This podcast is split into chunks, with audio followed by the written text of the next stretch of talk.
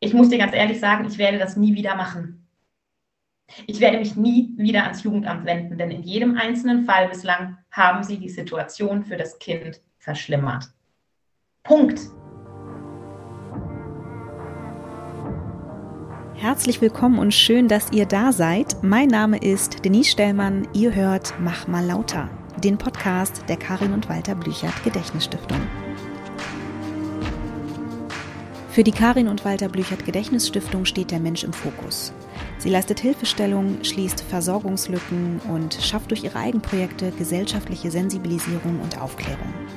In diesem Podcast geben wir das Mikrofon an diejenigen weiter, denen wir unbedingt ganz genau zuhören sollten.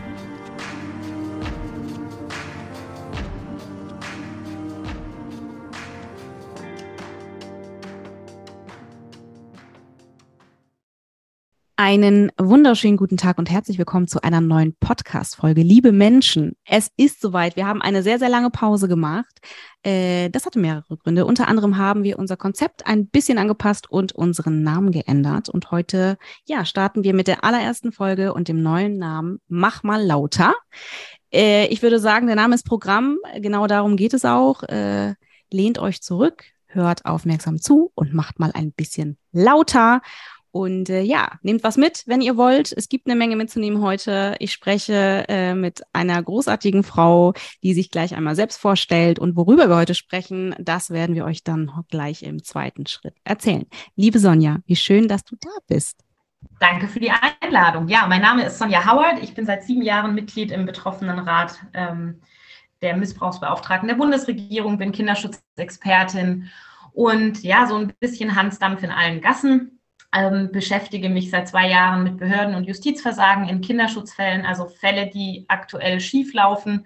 Ähm, und ja, und sehe da leider, wie wir einfach eine beschissene Gesetzeslage haben in Deutschland, die es letzten Endes Menschen nicht ermöglicht, Kinder wirklich zu schützen. Das hast du kurz und knackig ganz hervorragend zusammengefasst. Ich hätte es nicht besser sagen können. Ich könnte hier auch vielleicht schon mal in Teilen vorwegnehmen, das wird bestimmt eine ganz, ganz interessante Folge werden.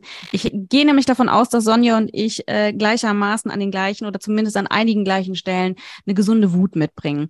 Ich bin ja ein großer Fan von Wut, möchte ich an dieser Stelle mal sagen. Ich glaube, das ist wichtig, äh, wütend zu werden, um auch irgendwie handlungsfähig zu sein, was nicht bedeutet, dass das am Ende immer irgendwie wahnsinnig viel gebracht hat, aber zumindest bleibt man dran und Biss ist auch etwas, was ich glaube, was in diesem äh, Kontext gar nicht, äh, das kann man gar nicht einstreichen, meiner Meinung nach. Richtig. Äh, ich habe ja auf Instagram immer wieder die Möglichkeit, ähm, auch zu schauen, was bei dir so los ist, womit du dich gerade äh, beschäftigst äh, und wie deine Haltung zu gewissen Dingen ist. Ähm, die Menschen, die jetzt zuhören, wissen das vielleicht nicht. Deshalb fände ich es voll gut, wenn du vielleicht einfach mal so ein bisschen so einen kleinen Exkurs gibst in die Arbeit, die du machst äh, und woran du dich besonders stößt. Äh, und vielleicht hast du auch so ein Fallbeispiel oder ähnliches, um so ein bisschen mal hier einen Einstieg zu finden, äh, was so dein täglich Brot ist und womit, womit wir uns hier tatsächlich gesellschaftlich ähm, beschäftigen müssten, was an zu viel zu vielen Stellen meiner Meinung nach eben nicht passiert. Mhm. Ja, ich werde versuchen, das so weit runterzubrechen, dass es wirklich auch Leute nachvollziehen können, die jetzt gar nicht im Thema drin sind. Also es ist ja so, dass in, unserer, in unserer Gesellschaft dieser Glaube an den Rechtsstaat sehr tief verwurzelt ist. Und das hat durchaus seine Berechtigung, weil es gibt sehr, sehr viele Bereiche in Deutschland, wo es super läuft. Arbeitsrecht, Baurecht und so weiter. Also auch die ganzen staatlichen Akteure, die in solchen Verfahren mit drin sind, die ganzen Sachverständigen sind top ausgebildet. Das sind Diplom-Ingenieure. Und klar ist auch, ich meine, wenn dann so ein Sachverständiger ein Baugutachten schreibt, dann hat das top zu sein, weil am Ende sonst das Gebäude einstürzt und er dafür zur Rechenschaft gezogen wird. Und mit diesem Mindset denken wir natürlich, dieser Rechtsstaat funktioniert überall. Es gibt eine interessante Umfrage von einem Wissenschaftler, der sich mit dieser Thematik befasst und ähm, mal gefragt hat, so die Sachverständigen im Familienrecht, die Jugendamtsmitarbeiter, würdet ihr eure eigenen Scheidungs-, Trennungsproblematiken, eure Probleme mit euren Kindern, würdet ihr die den Menschen aus eurem eigenen Metier anvertrauen? Und die Antwort war immer durch die Bank nein. Und da sind wir auch schon beim Problem. Wir haben durch die Bank weg minder qualifizierte Menschen mit viel zu viel Macht. Das fängt damit an, dass in ein Drittel aller Sozialarbeitsstudiengänge in Deutschland Kinderschutz nicht mal verpflichtendes Modul ist. Dann haben wir in den Studiengängen, in denen es verpflichtend ist, nimmt das, ist das eher so eine Randerscheinung. Diese Menschen arbeiten drauf los nach dem Studium, werden teilweise allein gelassen. Das ist von Jugendamt zu Jugendamt unterschiedlich. Es gibt natürlich auch gute, aber es gibt eben auch sehr viele sehr schlechte. Dann hast du jemanden Anfang 20, der aus einem guten Zuhause kommt, der dann irgendwelche Gefährdungssituationen in Familien beurteilen soll, der beurteilen soll, ob die Aussagen von Kindern jetzt glaubwürdig sind oder nicht. Jemand, der sich null mit Täterstrategien auskennt, jemand, der nicht weiß, wie man Misshandlungsspuren von normalen blauen Flecken eines spielenden Kindes unterscheiden kann. Und die Leute gehen dann in die Familien. Da fängt es schon an. Dann haben wir Verfahrensbeistände, das sind die sogenannten Anwälte des Kindes, die ebenfalls komplett ohne Qualifikation diesen Job machen dürfen. Dann haben wir familienrechtliche Gutachter. Da gibt es zwar ein paar, ähm, ich sag mal, also ein, ein paar Voraussetzungen gibt es, aber beispielsweise, wenn du Arzt bist, ist es völlig egal, was für ein Arzt, du darfst Gutachten schreiben. Und das sind Leute, die teilweise nichts über Psychologie und Traumatologie wissen. Das sind teilweise Leute, die glauben, ein traumatisiertes Kind kann ja nicht lachen. Und die Richter, die letzten Endes dort sitzen, die haben Jura studiert. Auch im Jurastudium lernst du nichts über Kindheitspädagogik. Du lernst nichts über Dynamiken in hochstrittigen Fällen. Du lernst nichts über Manipulation von Kindern. Du weißt nicht, was eine Angstbindung ist, dass ein Kind, das zu Hause schwer misshandelt wird, trotzdem sagen kann, ja, ich liebe den Papa und ich will bei ihm bleiben. Und so können alle die Verantwortung auf den anderen Part abwälzen und der Richter steht dann da am Tag vorher, hat er quasi noch Verkehrsrecht ähm, beurteilt und jetzt so einen Fall, wo es darum geht, muss ein Kind aus einer Familie raus oder nicht oder muss es vom einen Elternteil weg zum anderen. Und dann kommt dazu, dass wir unfassbar viele Ideologien haben, die da rumwabern, die unwissenschaftlich sind und die teilweise noch aus der schwarzen Pädagogik der Nazi-Zeit kommen. Und das ist nicht übertrieben. Dieser Glaube, dieser paternalistische Glaube, wir wissen, was das Beste für das Kind ist oder der Wille eines Kindes muss gebrochen werden. Das wabert dadurch und wir kommen nicht dran. Und das, das allergrößte Problem ist, dass unsere Gesetzeslage so ist, nach dem Oberlandesgericht ist Schluss. Wenn ein Oberlandesgericht entschieden hat, Kind kommt gegen seinen Willen zum gewalttätig gewordenen Vater, weil die Mutter, das ist auch so ein tolles Stichwort, immer bindungsintolerant ist, dann ist das so. Und dann kann deutschlandweit können alle Experten zu dem Schluss kommen, dieser Fall läuft komplett beschissen dieses, gerecht, dieses Urteil ist nicht im Sinne des Kindes und trotzdem haben wir keine Eingriffsmöglichkeiten. Wir haben keine Möglichkeiten, von außen reinzugehen und zu sagen, Moment mal, hier geht ein Kind vor die Hunde. Was macht ihr ja eigentlich? Gibt es nicht. Das ist das Gesetz und daran haben sich alle zu halten.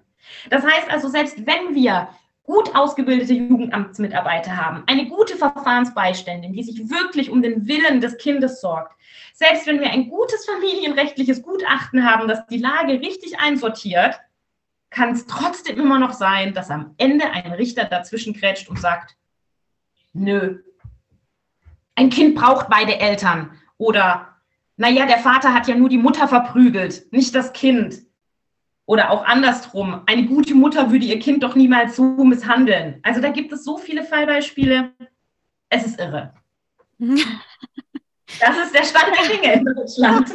Oh Gott. Oh Gott, oh Gott. Also, wenn wir ganz kurz das Stichwort schwarze Pädagogik, hast du damals seinerzeit ähm, den Dokumentarfilm Elternschule gesehen? Yes, also ja. nein, ich habe darüber gelesen, ich habe es mir nicht angetan. Okay, okay, ich okay. Ich erinnere mich, ich erinnere mich, als ich das gesehen habe, habe ich wirklich, also das war, ähm, also dieser Film wurde auch ausgezeichnet. Das, das war, das war wirklich. Äh, mittlerweile gibt es diese Institution nicht mehr, Gott sei Dank. Aber ähm, das war schon, ja, äh, zum einen für mich unverständlich, dass äh, und das ist ja mein Metier, Filmmachende draufhalten bei diesen Strukturen. Natürlich könnte man meinen, okay, wenn die, Bewege, äh, die Beweggründe dahinter waren, äh, wir wollen hier aufdecken, äh, das waren aber nicht die Beweggründe, ja. Ähm, das ist mir ein totales Rätsel, wie man draufhalten kann bei solchen äh, wirklich klar erkennbaren äh, Gewaltstrukturen. Das ist absurd mhm. gewesen, aber ähm, da gab es auch einen riesen Aufschrei. Gott sei Dank gab es dann doch ein, die ein oder andere Person, die verstanden hat, hier läuft was richtig schief. Ähm, das aber nur mal ganz kurz am Rande. Ich würde dir gerne ähm, von einer Situation erzählen, die äh, oder ein, ein, einem Fall, Fall, Fall, sage ich jetzt mal, um es äh, zu anonymisieren, um da keine Namen zu nennen. Ähm, und mich, ich bin, würde sehr, sehr gerne mit dir ähm, da mal ein bisschen hinschauen wollen. Und ähm, mich interessiert sehr, was du dazu denkst. Oh Gott, du weißt nicht, wie viel Lust ich habe, hier Namen zu nennen. Oh mein Gott, ich, ich hätte so große Lust dazu. I feel you. I feel you. Bei diesem oh. Nazi-Richter, dieser Nazi-Richter am OLG Zelle, von dem ich und sehr viele andere Fachleute wissen, wer es ist, diesen Namen nicht aussprechen zu dürfen, in dem Wissen, dass sich bei uns die Fälle stapeln, wo der immer gleiche Richter die immer gleichen Kindeswohl gefährdenden Entscheidungen trifft. Das ist unfassbar. Das ist dieses typische in Deutschland Täterschutz vor Opferschutz. Ja, ja. ja. Ekelhaft. Aber ja, es ist schade, aber wir konform. Also, anonymisiert, leg los. Ein 16-jähriger äh, Teenager ähm, ist abgängig, heißt, ähm, verlässt äh, seine Ursprungsfamilie, macht sehr deutlich, dass er ähm, dort nicht zurückkehren kann, ähm, hat in der Vergangenheit, Achtung, Trigger, vielleicht auch nochmal wichtig an dieser Stelle, ähm, hat in der Vergangenheit äh, einige Suizidversuche unternommen. Es gab also, es gibt, es, es ist aktenkundig, es gibt Berichte, es ist also nicht so, dass es äh, nicht durchaus auch möglich gewesen wäre, da ein bisschen in die Recherche zu gehen. Ähm, die gesamte Familie ist äh, über mehrere Jahrzehnte tatsächlich aktenkundig. Also es gibt Akten, es ist immer das gleiche. Wir reden hier von einem, einem und demselben Jugendamt. Das ist eine Institution, eine Behörde, ähm, die über viele Jahrzehnte, insgesamt sind es fast, es sind vier Kids, ähm, und äh, alle vier Kinder sind äh, nachweislich erkrankt und der einzig gemeinsame Nenner ist die Mutter. Ähm, wir reden hier auch von ähm, einer Situation oder von einer, von einer Zeitspanne über acht Jahre, wo ein äh, aktenkundiger pädophiler Mann im äh, Haus dieser Frau gelebt hat, ähm, als Freund der Tochter. Ähm, es, ist so, es ist so, es ist un, unfassbar. Es gab irgendwann, also die, die, das Mädchen war ähm, zwölf oder dreizehn und hat diese Beziehung zu diesem viel, viel älteren Mann gehabt.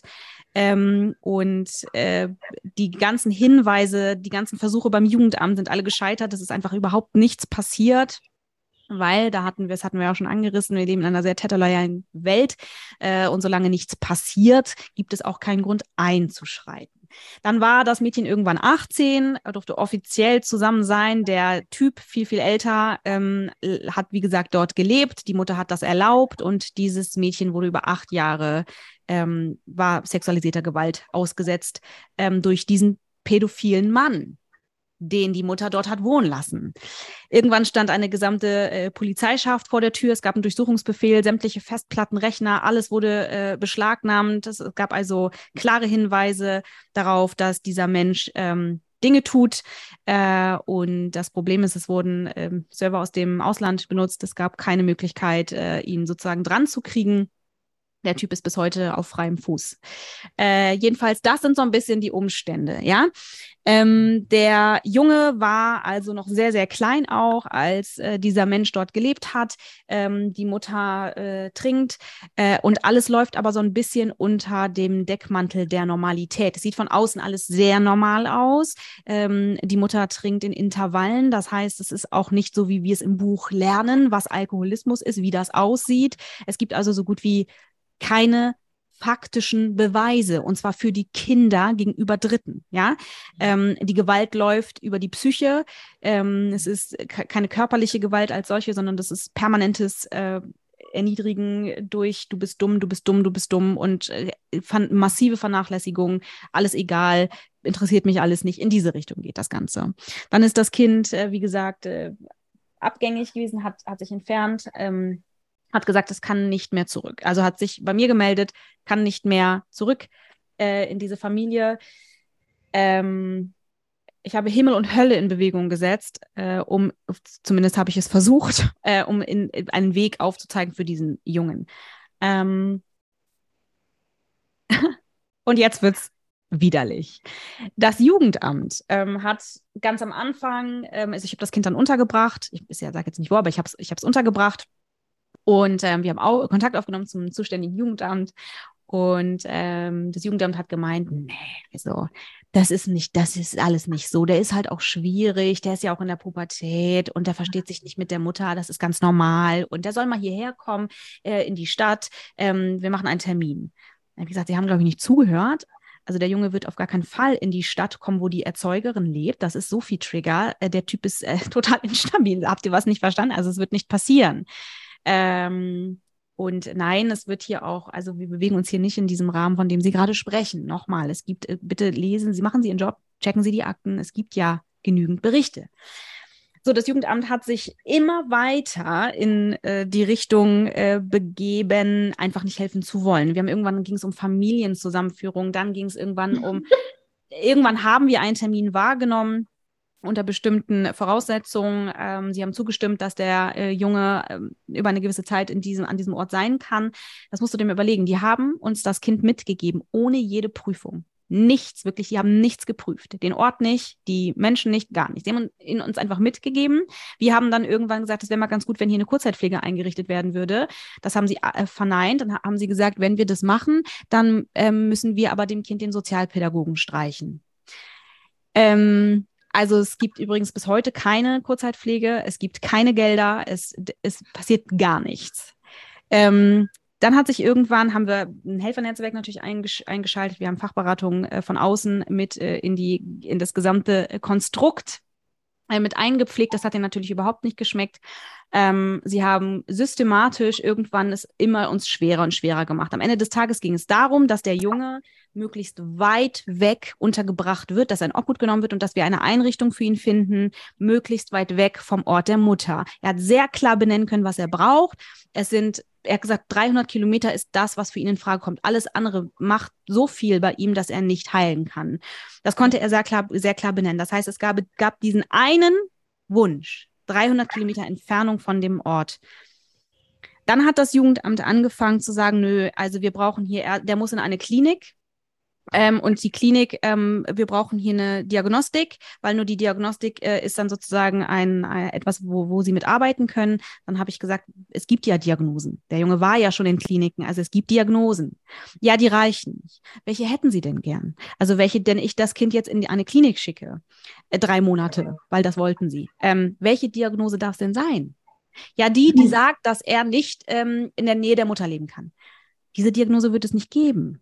Also diese Diagnose gibt es nicht. Ja, doch, wir brauchen das. Da brauchen wir ein Gutachten. Dann habe ich gesagt, passen Sie mal auf, wenn Sie ein Gutachten wollen, müssen Sie das äh, in Auftrag geben. Eigentlich. Sie wollen ein Gutachten, Sie müssen es in Auftrag geben. Aber es ist gar kein Problem. Gehen wir zu einem Kinder- und Jugendpsychotherapeuten. Wir gehen zum Kinder- und Jugendpsychotherapeuten. Es gibt ein öffentliches, äh, ein, ein, ein, ein ähm, offizielles Attest, ja, das Attest reicht ihnen nicht. Da steht ja jetzt nicht explizit drin, warum er nicht. Also warum, da kann er denn nicht dicht dran wohnen. Es reicht ihnen also nicht. Dann haben sie ihm den Sozialpädagogen ähm, gestrichen in einer Hauruck-Aktion. Einfach so, weil sie es können. Ähm, sie bestehen auf Termine, die wir mit ihm nicht wahrnehmen können, weil er nicht in die Stadt fahren kann, dort, wo die Mutter lebt. Wir sagen, bitte lassen Sie uns das digital machen. Sie sagen nein.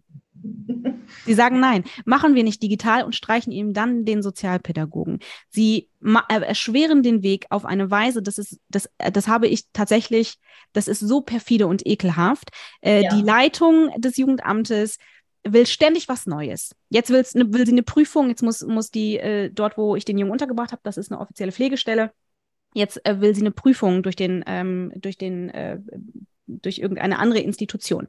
Diese Familie ist geprüft. Es gibt eine eine offizielle Prüfung. Sie sind offiziell überregional ähm, eine Pflegestelle. Reicht Ihnen nicht, Sie wollen noch was anderes. Jetzt haben wir Rechtsbeistand, wir haben eine Anwältin eingeschaltet. Wir waren so guter Dinge, Sonja. Die Anwältin hatte Wumms, sie hatte Biss. Ich habe mehrfach darauf hingewiesen, dass sie bitte, bitte, bitte versteht, worum es hier geht. Das ist ein Machtgefälle, nichts anderes. Ja. Es gibt ein Telefonat mit der Leitung die Anwältin spricht Alles ist dahin. Alles ist dahin. Ja, aber der haben ja auch recht und der kann doch nach, der kann doch in die und die äh, Stadt. Das ist dann zwar nicht so dicht, also es ist nicht so ganz weit weg, aber es ist ja weit, weit, weit genug. Und jetzt bräuchten wir aber wirklich noch mal das und das und das von euch. Äh, und ja, also eigentlich, also sie spricht im Prinzip exakt das nach, was die Leitung gesagt hat, nach einem ja. Telefonat. Und jetzt sitze ich hier mit einem 16-jährigen Jugendlichen, der keine Perspektive hat, der mir immer instabiler wird und die Institutionen, die zuständig sind, demonstrieren macht. Um was anderes geht es ja. nicht. Du musst dir das mal reinziehen. Das ist, die haben über Jahrzehnte Akten. Sie müssten ihre Akten nur öffnen. Ja, die ja. haben so viel Dreck am Stecken. Wenn ich könnte, kostet es mich einen verdammten Anruf und ich kann damit an die Öffentlichkeit gehen. Dann können wir gucken, wie es dann wird. Ja, kann ich nicht machen wegen des Kindes. So, ja, aber das ist die Situation. Wir hatten ja schon mal im Vorfeld äh, ganz kurz habe ich dir habe ich dir das erzählt. Ähm, ich könnte mir vorstellen, das ist eher dein täglich Brot. Also das ist sicherlich für dich alles nicht neu. Ähm, für mich ist es auch nicht so neu, aber ich bin wieder absolut sprachlos. Weißt du wieso? Weil es absolute Ohnmacht. Absolute ja. Ohnmacht. Sie benutzen ihre Macht und es ja. geht keine Sekunde um das Kind. Nicht eine Sekunde. Richtig. Genau das. Und das ist das, was ich leider mit sehr, sehr vielen Jugendämtern erleben musste. Also nicht nur in den Fällen, die ich dann bekomme, sondern auch in meinem direkten Umfeld. Ich persönlich habe für mich entschieden, also ich meine, ich habe vier Kinder ich bekomme viel mit von deren Freunden und Freundesfreunden, was da schief läuft in den Familien. Und mir haben sich auch schon Kinder anvertraut. Auf so eine massive Art und Weise, dass ich irgendwann gesagt habe, okay, ich muss jetzt wirklich das Jugendamt einschalten. Ich muss dir ganz ehrlich sagen, ich werde das nie wieder machen. Ich werde mich nie wieder ans Jugendamt wenden, denn in jedem einzelnen Fall bislang haben sie die Situation für das Kind verschlimmert. Punkt. Anders. Ist, das nicht bitter? Ist das nicht bitter? Ja. ja. Das ist so bitter. Wirklich. Und du hast völlig recht, das, was da passiert, das ist Machtmissbrauch. Das ist genau das. Das ist genau das, was ich meinte. Es sind, und das, und das hat nicht mal mehr was zu tun mit einer schlechten Qualifizierung, weil Qualifizierung und Studium hin oder her, jeder hat einen, Menschen, einen Menschenverstand, den er einsetzen kann, jeder hat ein Internet, wo er sich informieren kann. Und das ist genau das, was Kinderschutz aber auch so unattraktiv macht, weil du brauchst richtig Eier. Du brauchst richtig Mut, ja. dich anzulegen mit deinen Kollegen, mit deinen Vorgesetzten. Also ich kenne ja sehr, sehr gute SozialarbeiterInnen, wirklich sehr gute, die rennen bei sich selber gegen die Wände. Ja. Dann hast du einen Landrat, der die Akten nicht liest, sich aber in der Presse hinstellt und sagt, also mein Jugendamt macht ja alles richtig. Und ich denke mir so, nein, liest die scheiß Gutachten aus der Klinik, einen Scheiß macht ihr richtig. Und diese ganzen, Poli wenn es dann so richtig, diese staatlichen Akteure und dann die Politik noch mit rein, also nee, nee, nee, alles ganz toll. Auch wir haben so viele Präventionsprogramme bei uns hier im Landkreis Lippe zum Beispiel. Sag ich mal, doch einen Namen hier gedroppt. Und du denkst dir, nein, Leute, an der Basis läuft gar nichts und die wollen nicht mehr drüber sprechen. Es gibt keine Fehlerkultur. Und die Kinder werden teilweise so fertig gemacht, landen irgendwann in einer Klinik. Und wenn die dann in dem Alter wären, wo sie den ganzen Landkreis verklagen könnten auf Schmerzensgeld, da sind die so durch, das können sie dann nicht mehr. Und manchmal habe ich wirklich das Gefühl, was sind das für böse, was sind das für wirklich böse Menschen? Ja. Kind ja die dann Total. dem Kind noch die Schuld geben, wie jetzt auch in diesem Fall. Ja, ja das ist ein Problemkind. Nein. Und es ist wirklich, also ja. wirklich, die, dieser Junge ist, es ist für mich ein, also wie der, wie der sein kann, der ist, der, das ist ein, ein junger Mensch, wo ich, äh, wo ich sehen kann, dass hier hätte völlig anders auch alles enden können. Ja. Woher, der, woher er das zieht, ist mir ein totales Rätsel. Der kann genau benennen, was er braucht. Der kann, der kann klar benennen, was ihm, was ihm Sorgen macht. Der ist natürlich maßlos überfordert mit seiner Symptomatik. Weil erklär doch erstmal, der muss ja auch erstmal verstehen, was sind hier eigentlich Dissoziationen? Wieso fühle ich mich eigentlich permanent so seltsam? Ja, was ist eigentlich ein Flashback? Warum fühle ich mich, wie ja. ich mich fühle? So, da, da, da geht es ja erstmal um Schadensbegrenzung innerhalb der Symptomatik, äh, um da oder so ein bisschen überhaupt dem Kind äh, oder dem Jugendlichen zu erklären, pass mal auf, das, was dir passiert, ist erstens völlig normal. Du machst ja schon mal erstmal gar nichts falsch. Ja, das, was du da erlebst, sind ganz normale Traumafolgen. Ich erkläre dir, woher das kommt, sodass er überhaupt erstmal eine Idee hat, ah, okay, krass, ich bin ja gar nicht verrückt. Ja, so, das ist erstmal das Erste, was passieren musste. Ja. Ähm, so denen in Sicherheit zu wiegen, sozusagen zu sagen, ich bringe dich da unter, wo ich weiß, da wird, da hast du jetzt erstmal einen Ort, da kannst du sein. Das ist aber natürlich eine Zwischenstation. Es braucht ja eine Perspektive. Und diese, diese furchtbare Leitung und ich wünschte, ich könnte diesen Namen hier nennen. Ich würde am liebsten diese Frau in 20, ach, das darf man auch nicht sagen, aber ich wäre sehr, ich bin sehr wütend.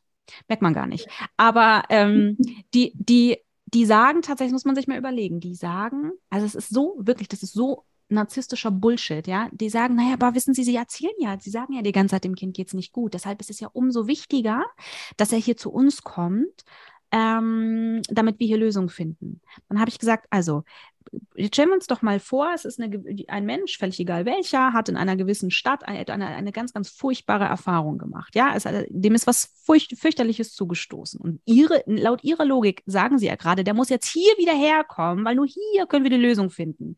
Das ist ja schon mal, da muss ich ja nicht mal irgendwie pädagogisch besonders wertvoll unterwegs sein, um zu verstehen, dass das ein Haufen Scheiße ist. Ja. Gehen wir mal weg vom Kinderschutz, nehmen wir jemanden, der ähm, von, von so einem Bombenattentat. Ja, genau. Und dann sagst du, hier, das ist zwar da um die Ecke passiert, aber geh doch mal hier in diese offizielle Behörde und genau. lass dir helfen. Ja, Hallo? und dann sagen sie, aber es wäre doch so schön, wenn er, also es gibt ja einmal die, die zuständige Sachbearbeiterin und dann gibt es die Leitung. Und die Sachbearbeiterin mit Verlaub hat einfach von nichts Ahnung. Das ist ja. das Ding. Und die hat dann ihre eigenen Issues und die fühlt sich dann durch die Korrekturen von unserer Seite permanent ähm, darauf hingewiesen, dass sie etwas nicht kann. Das ist ihre verdammte Baustelle. Ja, damit haben wir hier überhaupt nichts zu tun. Das kriegt die aber überhaupt nicht getrennt. Ähm, und die Leitung, äh, bei der geht es nur um Macht. Und die, dann sagen die, ja, aber nee, das ist doch, also warum will der denn so weit weg? Wir wollen ja auch eine Familienzusammenführung. Nochmal zum Mitschreiben. Die checken das nicht. Nee. Die checken es nicht dass es auch das Recht eines Kindes ist, zu sagen, ich will mit meinen Schädigern nichts mehr zu tun haben. Und das ist genau das, und da sind wir wieder bei dieser Gesetzesproblematik. Das Elternrecht kommt immer und ja. immer und immer wieder vor dem Kinderrecht. Absolut, ja. Sie sagen, also benennen das sogar. Sie sagen sogar, ähm, wir entscheiden im, im Sinne der, der Mutter. Das sagen die so. Ja, richtig. Und das, das ist mal überlegen. Ich habe doch, hab doch hier so viele Fälle, in denen wir rechtsmedizinisch nachgewiesene Gewalt an einer Mutter und ihren Kindern haben. Und am Ende geht das Jugendamt hin und sagt, ja, der Vater hat aber ein Umgangsrecht. Und dann müssen die Kinder alle zwei Wochen oder jede Woche immer dorthin. Und selbst wenn es begleitete Umgänge sind, noch jemand Drittes dabei ist, das ist doch der Ultra-Trigger. Das haut dich jedes Mal zurück. Das verhindert Heilung. Und der Staat geht hin und sagt zu Kindern, du musst Kontakt mit deinen Tätern haben. Das würde sich kein Erwachsener würde sich das bieten lassen. Wenn wir das mit Erwachsenen machen würden, die meisten Erwachsenen, die lassen sich nicht mal den Kontakt zu ihrer verhassten Schwiegermutter aufzwingen. Und dann soll man mit seinen Tätern Kontakt haben. Und dann stellt sich der gleiche Staat hin und sagt, ah, Kinderschutz, mhm. ganz so wichtig. Mhm. Nee.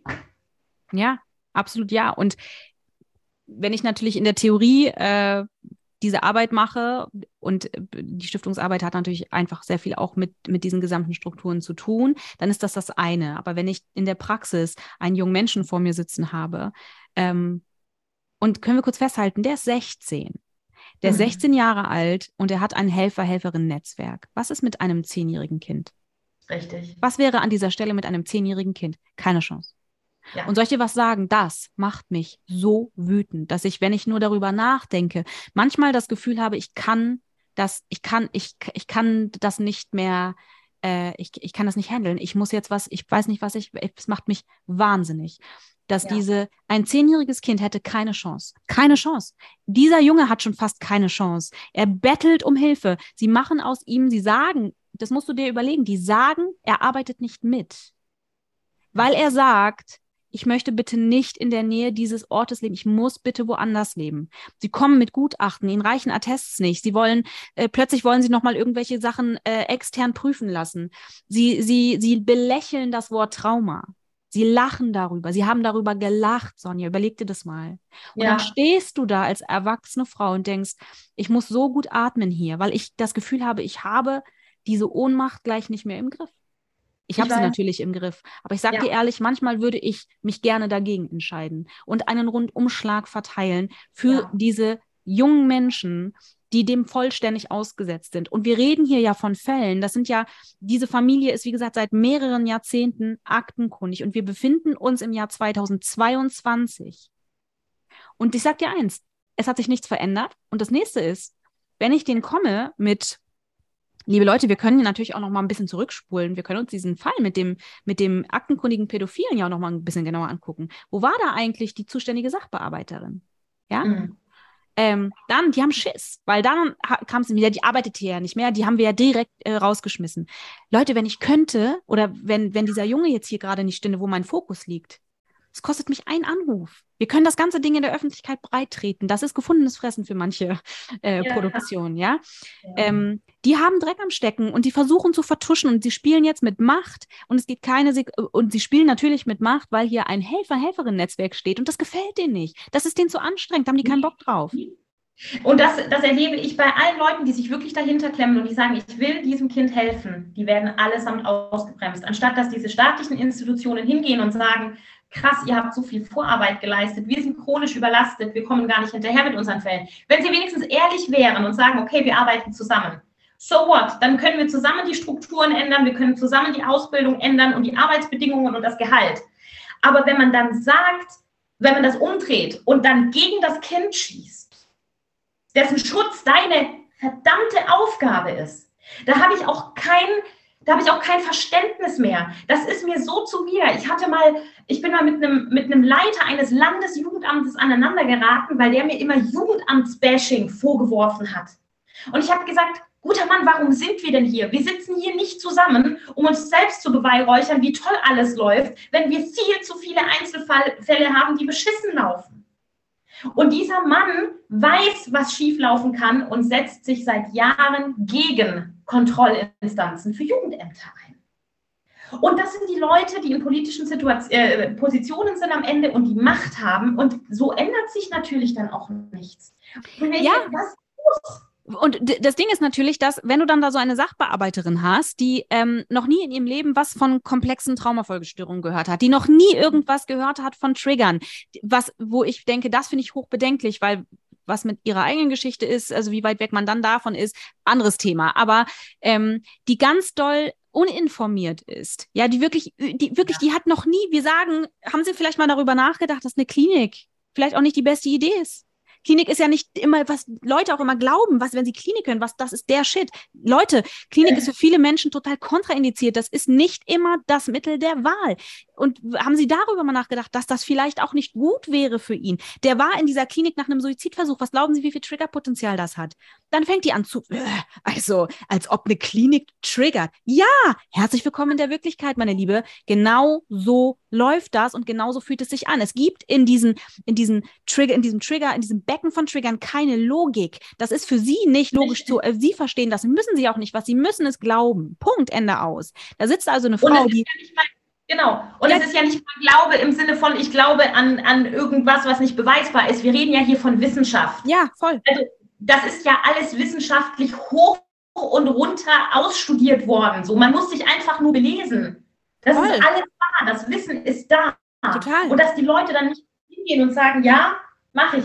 Und ich meine, es geht ja sogar so einen Schritt weiter. Also das eine ist komplette Ignoranz, Naivität und Dummheit.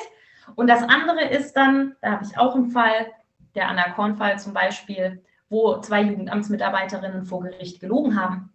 Nachweislich gelogen haben zum Nachteil des betroffenen Kindes.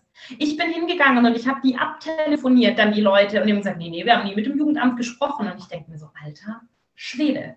Dann wurde das angezeigt, das wurde eingestellt, weil es kein öffentliches Interesse daran gäbe, angeblich. Wo ich mir denke, die Jugendämter sind steuerfinanziert. Natürlich gibt es ein öffentliches Interesse daran, rauszufinden, ob die beschissen arbeiten und ob die sogar lügen und ein Kind damit in Gefahr bringen. Und es interessiert keine Sau. Und da sind wir dann aber auch wieder bei dem Thema von irgendwelchen finanziellen Abhängigkeiten. Und dann kommt so ein Mist dazu, wie der Staatsanwalt hat mit dem Richter zusammen studiert und die Kinder sind im gleichen Fußballclub und man sitzt im gleichen Kirchenvorstand und der gleiche Verfahrensbeistand erzählt immer das Gleiche, was der Richter hören will. Und das geht so 20 Jahre und keiner kann von außen rein.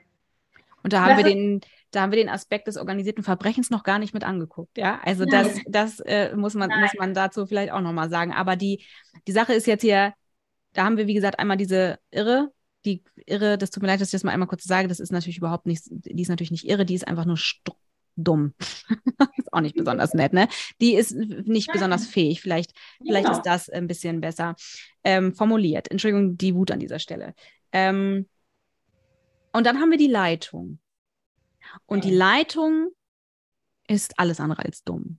Die Leitung macht das mit Absicht. Die haben das, und das ist für mich, der, da war für mich der Moment, weil ich neige auch zur Überreflexion, ne? da denke ich, vielleicht bin ich da mit meiner eigenen Wut zu sehr drin, gucken wir uns das nochmal ein bisschen, ein bisschen mit, mit, mit Distanz an. Vielleicht wissen die wirklich nicht, vielleicht sind denen wirklich die Hände gebunden. Das ist übrigens das, was wir die ganze Zeit hören. Und sind die Hände gebunden.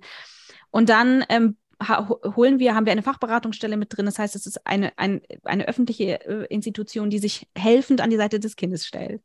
Und sie sagen, wir kooperieren nicht mit euch. Sie verweigern die Kooperation. Dann sagen wir, das haben wir noch nie gehört. Also hier ist eine, eine, eine Fachberatung. Wovon reden wir hier? Wir kooperieren nicht mit ihnen und inhaltlich werden wir auch nicht mit ihnen sprechen. Okay, das müssen wir akzeptieren. Ähm, und dann haben wir darum gebeten, einen Termin zu machen, um eine Lösung für das Kind zu finden. Sie verneinen und setzen sich am selben Tag mit dem Sozialpädagogen dieses Kindes zusammen, um eine Stunde später den Sozialpädagogen zu beauftragen, dem Jungen zu sagen, ähm, mir wurde gerade die Hilfe für dich äh, eingestanzt. So war das. Das überleg dir das mal. Das, das, da da gibt es ja nichts mehr zu, zu reflektieren. Das ist systematische, ich würde sogar fast sagen, das ist Gewalt. Ja, das, das, das ist, das ist so, da, da, da, da, und ich wünschte so sehr, ich könnte dieses Gefühl, sich nicht wehren zu können, das ist das, was mich im Moment tatsächlich am wahnsinnigsten macht oder wo ich auch das Gefühl habe, ja. da sitzt ein junger Mensch, so der, der muss das gerade alles ertragen. Und ja. es macht mich so, so, so wütend. Und ich glaube, das auch wichtig zu sagen, äh, an dieser Stelle vielleicht, warum diese Folge so wichtig ist. Ich empfinde diese Folge als sehr wichtig, ja. ähm, weil sie eine richtig gute Dosis Wut mitbringt. Und diese, wie gesagt, das hatte ich schon eingangs gesagt, diese Wut ist der Motor für Bewegung. Ähm, ja. Sie ist nicht permanent die Lösung, aber sie ist zumindest ein, ein, eine Art, auch eine Art Ventil. Ich könnte diese Arbeit nicht so machen, wenn ich nicht diese Wut in irgendeiner Art und Weise kanalisieren kann. Wohin mit diesen Emotionen? Das können natürlich vielleicht auch viele gar nicht verstehen, die sowas vielleicht einmal am Tag in den Nachrichten hören. Ja, aber wenn das deine Re Lebensrealität ist, weil du mit diesen äh, Dingen beschäftigt bist, dann ist das nicht anders machbar. Und ich bin auch gar kein Fan von man darf nicht emotional werden. Also wenn man hier nicht emotional werden darf, dann frage ich mich wirklich, äh, ich bin ja ein Mensch. Also doch, hier darf und sollte man meiner Meinung nach unbedingt emotional werden. Und Emotionalität und äh, Fachkompetenz und ähm, Sachlichkeit schließen sich nicht aus. Ich kann total sachlich sein und gleichzeitig emotional. Das nochmal ganz kurz am Rande. Und deswegen freue ich mich auch über diese Folge, weil ich nämlich auch selten meiner Wut so Ausdruck verleihen kann wie jetzt hier. Wenn ich in dieser politischen Arbeit bin, dann heißt es die ganze Zeit, oh ja, man muss ja diplomatisch und ach, und wenn man dazu wütend ist und dann verschreckt man ja die Menschen. Und es ist für mich manchmal so schlimm, wenn ich dann in Berlin sitze, in irgendwelchen Entschuldigungen, Laberrunden, wissend, was an der Basis jetzt im Moment schief läuft. Und du musst dann nett sein und freundlich und das alles verpacken, damit das Gegenüber dir überhaupt zuhört. Das ist diese Zerrissenheit zwischen der Realität und dem, was du machen musst, um dann irgendwann mal auf politischer Ebene die Gesetze ändern zu können. Es ist unfassbar und es ist manchmal wirklich unerträglich. Und ich glaube, ich werde anfangen zu boxen oder so. Ist mir gerade so eingefallen. Ich brauche echt einen Ausgleich, weil es ist, es ist krank.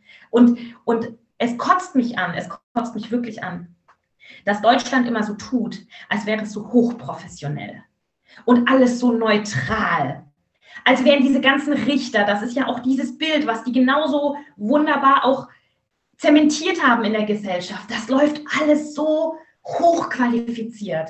Nee, da sitzen Menschen mit ihren eigenen Geschichten, ihren eigenen Traumata, ihren eigenen Perversionen. Wir hatten letztes Jahr einen Familienrichter, der wegen dem Besitz von Kinderpornografie verurteilt wurde.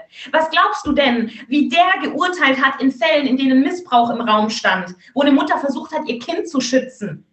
Du glaubst doch nicht, dass, der, dass da eine Krähe der anderen das Auge ausgehackt hat. Natürlich nicht. Und in solchen Fällen geht der Staat dann nicht mal hin und sagt, Moment mal, wir gucken uns alle deine Fälle an Nö, das wird komplett abgetrennt gesehen. Und das zieht sich durch. Dieser Irrsinn zieht sich durch. Und ja, wir müssen viel wütender sein. Punkt. Ja, ich glaube auch. Und ich, ich glaube, dass die Wut, wie gesagt, finde ich eine Art Motor. Und dann ist im nächsten Schritt vielleicht auch wichtig zu erwähnen, was gibt es denn für Möglichkeiten? Also was, ja. es gibt ja auch großartige Menschen, die großartige Arbeit machen. Viele, viele Leute da draußen, die auch wirklich in, in, in, in die Teil der Lösung sind, die Projekte für Kinder und Jugendliche machen. Alle Menschen, die, die jeden Tag ähm, ihre Energie nutzen, um äh, Lösungsansätze für Kinder und Jugendliche zu schaffen. Und zwar uneigennützig. Ähm, da, das ist, das ist, das ist das Beste, was passieren kann. Und es sieht nach kleinteiligen Dingen aus, aber die, diese, diese möglich oder diese Entscheidungen, diese, diese, diese Projekte, die Vereine, die Fachberatung, all diese Teilbereiche sind so, so wichtig. Und es gibt tolle Menschen da draußen, die großartige Arbeit machen, die tolle Projekte machen. Und ich würde voll gerne mit dir mal schauen, ähm, was, was sind das so für Sachen, die dir jetzt so ganz spontan einfallen, wo Menschen ähm, tolle Dinge für Kinder und Jugendliche machen, um gut zu unterstützen? Da habe ich direkt ein wunderbares Beispiel. Die Leute aus unserer Bubble kennen wahrscheinlich die Kinderschutzambulanz in Remscheid. Die haben ja auch einen schönen Insta-Kanal, wo sie manchmal Fallbeispiele posten. Jetzt ist natürlich die in Remscheid nicht die einzige gute Kinderschutzambulanz, aber es bietet sich an, weil die wenigsten halt dann auch so öffentlich auch mal auftreten. Und die gehen halt hin und die sagen nicht, nur weil ein Kind in der ersten, zweiten und dritten Session sagt, ich will nicht mit euch reden und ihr seid alle doof, sagen die, okay, Thema erledigt, ist ein schwieriges Kind, geh bitte wieder, sondern die setzen sich hin und die machen, die, die machen diesen Vertrauensaufbau, den es natürlich erstmal braucht, damit ein Kind sich über die intimsten Details seines Lebens auslassen kann. Und dann merkt man plötzlich, hups, das lachende Einser-Schülerinnenkind hier wird missbraucht zu Hause. Aber da kommst du eben erst manchmal nach acht oder zehn Stunden mit dem Kind hin und eben nicht direkt in der ersten. Das ist zum Beispiel ein Beispiel, wo ich mir auch sage, lieber Staat, nimm doch das ganze Geld, das du in diese ganzen familienrechtlichen Verfahren steckst. Überleg mal, so ein Gutachten kostet teilweise bis zu 20.000 Euro. Wenn du dir überlegst, wie viel qualifizierte Therapie und Diagnostik ein Kind bekommen könnte für dieses Geld, wo man dann am Ende wirklich dem Kind helfen kann so, aber das ist dieses Schema F. Ach, wir holen da ein Gutachten ein, wir machen das noch und das noch und das noch, wo ich denke, nein, Leute, denkt doch mal vom Kind aus. Denkt doch mal wirklich für das Kind, mit dem Kind im Mittelpunkt von allen Entscheidungen. Dann gibt es, ich meine, ich bin ja auch im Nationalen Rat beispielsweise, da beschäftigen wir uns in meiner AG mit kindgerechter Justiz. Es gibt die Childhood-Häuser in Deutschland, wo du Kinder vernehmen kannst in einem kindgerechten Setting von richtig gut ausgebildeten Ermittlungsrichter. Die wissen, was Sache ist. Davon habe ich tatsächlich vor ein paar Jahren das erste Mal gehört und habe mir das anguckt. Und ich hatte damals, da waren für mich aber ein paar Punkte nicht ausgereift. Das weiß ich noch, dass ich das vor ein paar Jahren nämlich mir an, irgendwer hat mir das geschickt und meinte, wie findest du das? Und ich war, weiß nämlich noch, dass es dass ich nicht hundertprozentig überzeugt war. Ich müsste da noch mal reingucken, wie das. Es gibt immer noch ein paar Punkte, die, da, da, das, da sind wir aber auch gesetzlich einfach an Grenzen. Also beispielsweise, wenn du als Mutter einen Verdacht hast, dass dein Kind von deinem Partner missbraucht wird, dann kannst du nicht einfach dein Kind mit deinem Kind in so eine Diagnostik gehen oder in eine Therapie, weil du brauchst die Unterschrift des zweiten sorgeberechtigten Elternteils. Und wenn der zweite sorgeberechtigte Elternteil Teil der mutmaßliche Täter ist, dann funktioniert das natürlich nicht. Da kann jetzt aber auch so eine Einrichtung nichts dafür. Das ist halt die Gesetzeslage. Deswegen sage ich immer, wir müssen dringend, dringend diese ganzen Gesetze ändern. Trotzdem, es gibt diese Childhäuser und es gibt natürlich auch zum Beispiel Familienrichter. Ich, ich habe eine, die ist auch bei mir mit in dieser AG Kindgerechte Justiz. Die kennt die Istanbul-Konvention rückwärts im Schlaf auswendig, ja. Die weiß, was Täterstrategien sind. Die kennt sich damit aus und die setzt sich wirklich hin und guckt, was ist denn jetzt für dieses Kind am besten. Und die kennen sich auch mit den Pseudo-Ideologien aus. Aber da sind wir wieder an dem Punkt, es braucht dieses persönliche Engagement in der Freizeit von den Menschen in diesem System, dass sie sich selber auf eigene Kosten fortbilden, damit am Ende keine staatliche Kindeswohlgefährdung rauskommt. Und die Diskrepanz ist so immens, und das ist vielleicht auch so ein Problem. Die, die so unwahrscheinlich gut sind, können sich das manchmal gar nicht vorstellen, wie beschissen ihre Kollegen arbeiten. Das ist auch was, wo wir noch an die Aufklärung müssen. Aber wir waren beim Positiven. Also es gibt diese, es gibt diese sehr guten Richter und es gibt auch Möglichkeiten, beispielsweise, wenn man sich überlegt, wie gerade Kinder teilweise 14, 15 Mal vernommen werden und dann wird das Strafverfahren läuft dann und dann läuft das familienrechtliche Verfahren und dann will die Verfahrensbeistände nochmal anhören und das Kind muss wieder und wieder und wieder und wieder erzählen. Es gibt längst die Möglichkeit, dass man ähm, das per Video aufzeichnet, damit ein Kind eben nur einmal erzählen muss. Und es gibt ja Kinder, die Ne? wie dein 16-Jähriger da zum Beispiel, der, du sagst ja auch, der redet sehr klar, was war, was ist, was er braucht. So, das muss einmal reichen. Punkt. Ja. Das kann nicht sein, dass sich das über Jahre zieht.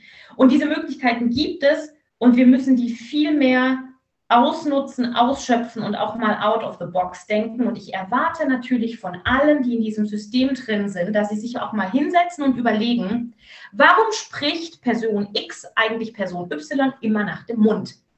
Gibt es da irgendwelche wirtschaftlichen Abhängigkeitsverhältnisse?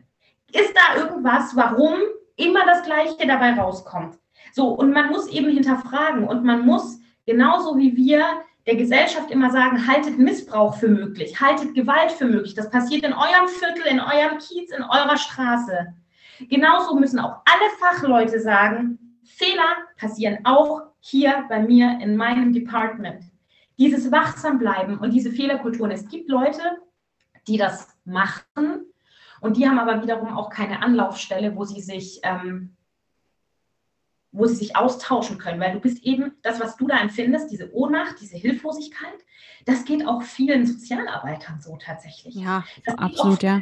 Polizisten so. Das ist, und die brauchen aber auch mal eine Möglichkeit, sich diesen Frust da auch mal von der Seele zu reden und von der Seele zu schreiben, ohne gleich als Nestbeschmutzer abgestempelt zu werden. Oder die, die immer die Flöhe husten. Ach ja, das ist die, die immer, ach, im Kinderschutz auch.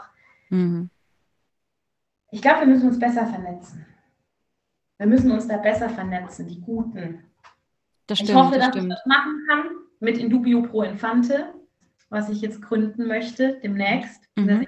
im Gründungsprozess. Mhm. Also im Zweifel für das Kind. Mhm. Das muss das muss die Stoßrichtung sein in aller Arbeit, Absolut. in Kinder- und Jugendhilfe. Ja. Wenn ich mir sicher bin, dann im Zweifel für das Kind. Hier in deinem Fall, im Zweifel für den 16-Jährigen. Der sagt, er braucht das, raus zu sein aus diesem kompletten Umfeld, dann kriegt er es raus aus diesem Umfeld. Und wenn wir uns mal einfach noch mal über den Tellerrand schauen müssen und mit einem Nachbarbundesland kooperieren müssen und sagen, hier, das und das ist der Fall, können wir helfen man muss halt auch ein bisschen kreativ sein. Und die Leute könnten kreativ sein, aber viele sind dann so in diesem System drin und nach Aktenlage machen sie ja auch alles richtig. Ne? Du kannst den ja teilweise am Ende gar nicht wirklich an den Karren fahren, weil nach Aktenlage haben sie alles richtig gemacht, auch wenn am Ende ein schwer traumatisiertes Kind dabei rauskommt. Und das kann halt nicht sein. Fallen dir noch irgendwelche ähm, Projekte ein, ähm, oder ähnliches, wo du sagst, das findest du, findest du schön, dass es das gibt und das ist total hilfreich. Das ist eine schöne Stellschraube, um Kids zu unterstützen und auch vielleicht perspektivisch zu sein. Ja, es gibt zum Beispiel ein ganz tolles Projekt, das nennt sich Schutzraum Grundschule. Die unterstütze ich auch. Das sind ein paar Lehrerinnen, Sozialwissenschaftlerinnen, die gesagt haben, wir wollen hier an unserer Grundschule ähm, das Thema aufs Tablett holen. Und wir wollen auch unsere Kolleginnen und Kolleginnen fortbilden, andauernd in diesem Themenbereich. Und die sagen halt, Grundschule ist eigentlich der perfekte Ort, weil dadurch, dass es dieses Klassenlehrerprinzip ja gibt, wir haben die Kinder, wir sind der Ort, wo sich die Kinder am meisten aufhalten, abgesehen von zu Hause. Wir merken, wenn sich Kinder verändern, wenn sie verschlossen werden, wenn plötzliche Verhaltensstörungen auffallen.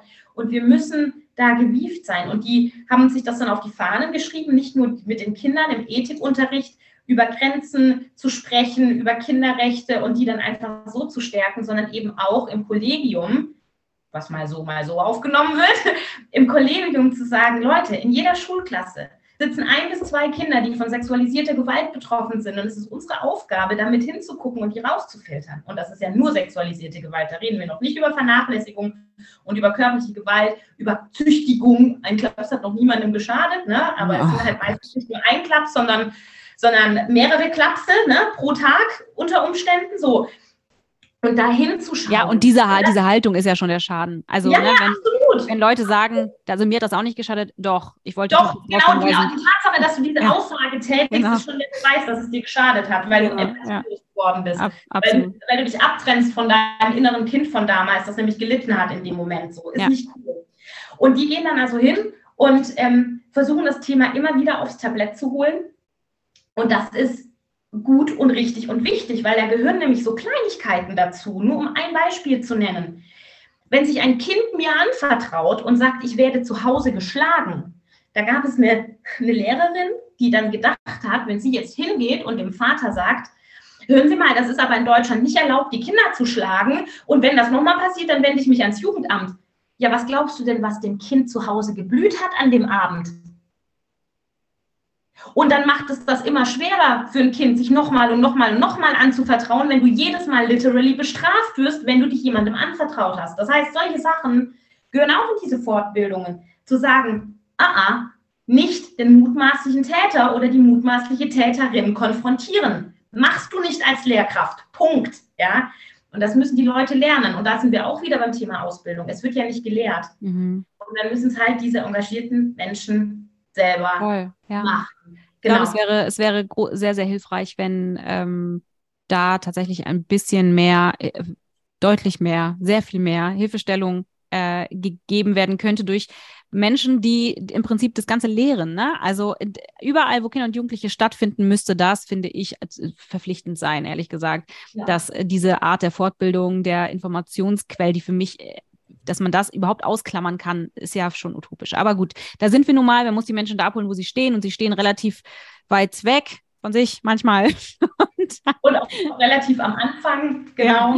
Ja. also wenn du dir überlegst, dass Erzieher in der Ausbildung lernen, ähm, in welchen Monaten ein Kind eine Schere halten kann. Klar, das sind die Basics, das ist mhm. wichtig. Aber dass Erzieher, die ja ihre Kinder auch wickeln, dass die das nicht lernen zu unterscheiden, welche Hämatome von Misshandlung mhm. eventuell kommen. Ich ja. meine, es gibt ja das Bildmaterial, aber man muss es halt Total. mit Bildung nehmen. Und dann weißt du, ist die Blase wirklich von der Krankheit oder kommt die vielleicht, weil ein Erwachsener seine Zigarette am Arm des Kindes ausgedrückt hat. Das passiert nämlich öfter, als man glaubt. Ja. Und ich glaube, ja, du hast total recht. Und ich glaube, das ist wichtig, da vielleicht auch nochmal mit ähm, hinterherzuschieben, dass es überhaupt nicht darum geht, ähm, sämtliche Menschen an, an sämtliche Pranger zu stellen.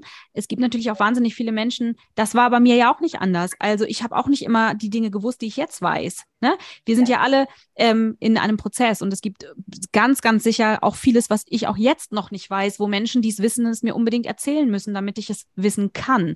Ich glaube, dass nur wenn du nicht weißt, dass die Informationen fehlen, dann weißt du eben nicht, dass die Informationen fehlen. Da müssen andere kommen und sagen, pass auf, Leute, wir haben hier ein Angebot.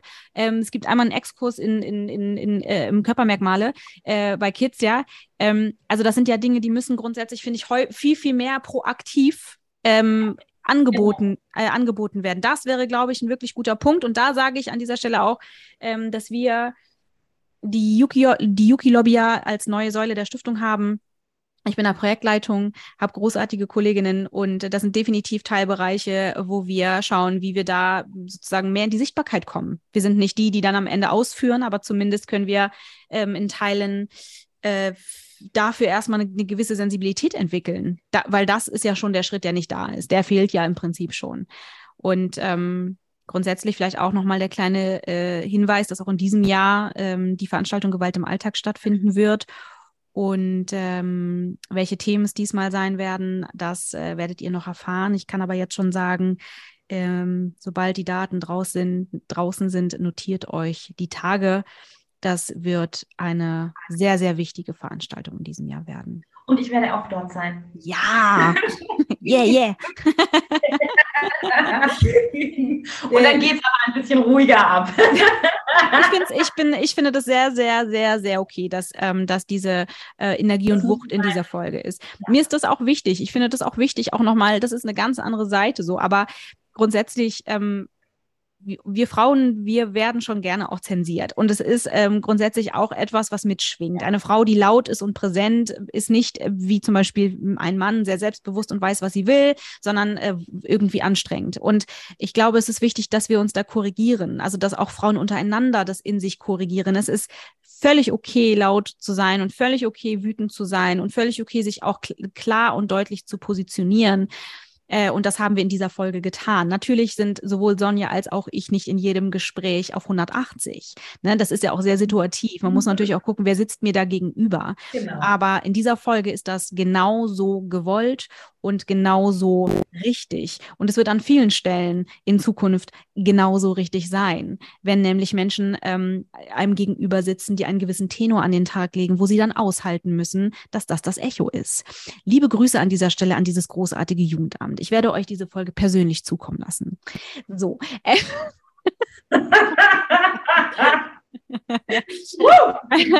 Liebe Sonja, wir sind fast am Ende. Ich würde dich trotzdem gerne noch fragen, gibt es etwas, was du ähm, gerne noch sagen möchtest, platzieren möchtest, ein, ein, ein, ein, irgendetwas, was dir wichtig ist? Ja, egal wer zuhört, egal ob ihr Fachleute seid oder ob ihr einfach nur Privatpersonen seid, Guckt euch mal die Instagram-Kanäle an, die es da so gibt von Betroffenen, die sprechen. Zum Beispiel Lena Jensen, Vize-Miss Germany, hat auch einen ganz tollen Account. Die ist ähm, als Kind sexuell missbraucht worden in, organisierter, äh, in organisierten Strukturen und spricht da sehr offen darüber. Dann Jasmin vom Account Das Schweigen brechen, die in einer ganz klaren Sprache über Täterstrategien spricht. Da lernt man mehr als auf Fortbildungen. Das kann ich euch sagen.